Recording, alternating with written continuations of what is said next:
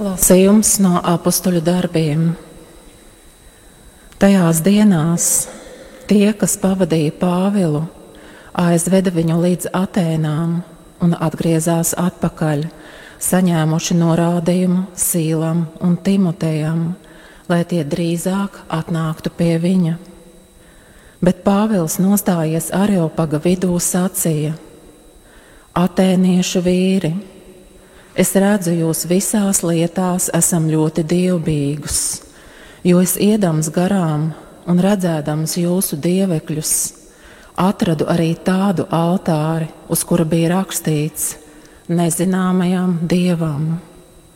Es jums sludinu to, kur jūs nezinādami godināt.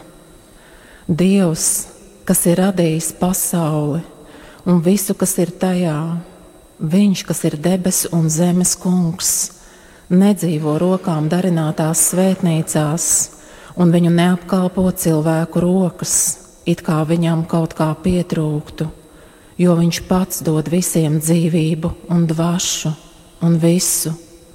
Un viņš no viena izveidoja visu cilvēku cilti, lai tie apdzīvotu visu zemes virsmu un nosprauda noteiktus laikus un robežas viņu dzīvošanai, lai tie meklētu dievu cerībā, ka varbūt viņu varēs nojaust un atrast, kaut gan viņš nav tālu no ikviena no mums, jo mēs viņā dzīvojam, kustamies un esam, kā to daži no jūsu dzēniekiem ir teikuši.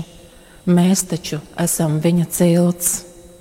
Tātad mums, kas esam Dieva cilts, Nepienākas domāt, ka dievišķais ir līdzīgs zeltam vai sudrabam vai akmenim, mākslas veidojumam un cilvēku izdomājumam. Dievs, neņemdams vērā nezināšanas laikus, tagad aicina cilvēkus, lai viņi visi visur atgrieztos no grēkiem, jo Viņš ir noteicis dienu, kurā Viņš taisnīgi tiesās pasauli caur vīru, kuru ir izredzējis un pieceļot no miroņiem, padarījis to visiem par ticības cienīgu. Bet, kad tie izdzirda par augšām celšanos no miroņiem, vieni zobojās, bet citi sacīja: Par to mēs tevi paklausīsimies citreiz. Tā Pāvils aizgāja no viņu vidus. Tomēr daži vīri pievienojās viņam un ieticēja. Starp tiem bija Dionīzijas areopagietis un sieviete vārdā Damara, un citi kopā ar viņiem. Pēc tam viņš atstājis Atēnas, nonāca Korintā. Tie ir svēto rakstu vārdi. Debesis un zeme ir tavas godības pilni. Debesis un zeme ir tavas godības pilni. Slavējiet kungu no debesīm, slavējiet viņu augstumos, slavējiet viņu visi viņa eņģeļi, slavējiet viņu visi debesu spēki. Debesis un zeme ir tavas godības pilni. Zemes valdnieki un visas tautas, karaļi un visi tiesas vīri, jaunekļi un jaunavas, sirmgalvi un bērni debesis un zeme ir tavas godības pilni. Lai visi slavē kunga vārdu, jo tikai viņa vārds ir cildens, viņa diženums paceļas pāri debesīm un zemē, varenu viņš ir darījis savu tautu. Debesis un zeme ir tavas godības pilni. Aleluya, aleluya, aleluya, aleluya, aleluya, aleluya.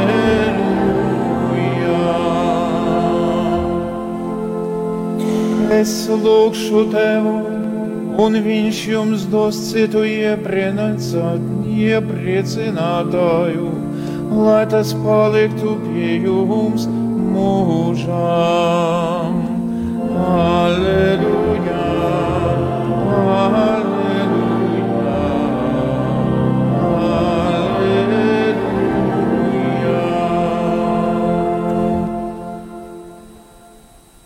Dievs, kungs, lai ir ar jums!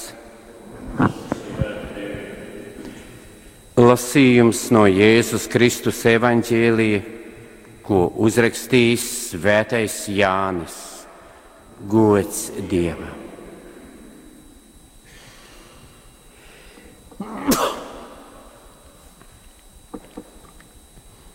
Tad laikā Jēzus sacīja saviem mācekļiem: Man vēl ir daudz, kas jums sakāms, bet tagad jūs to vēl nespējat panest. Bet, kad atnāks Viņš, patiesības gars, Viņš jūs ievedīs katrā patiesībā, jo Viņš nerunās pats no sevis, bet runās to, ko dzirdēs, un jums atklās nākamās lietas. Viņš mani pagodinās, jo no manējā paņems un jums pasludinās. Viss, kas tēvam pieder, ir mans.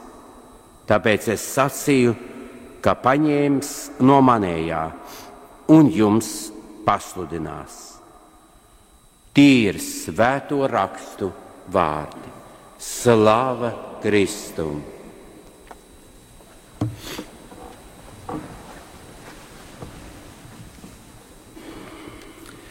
Šodien evanģēlijā Jēzus saka, man vēl ir daudz, kas jums sakāms, bet tagad jūs to nespējat panest.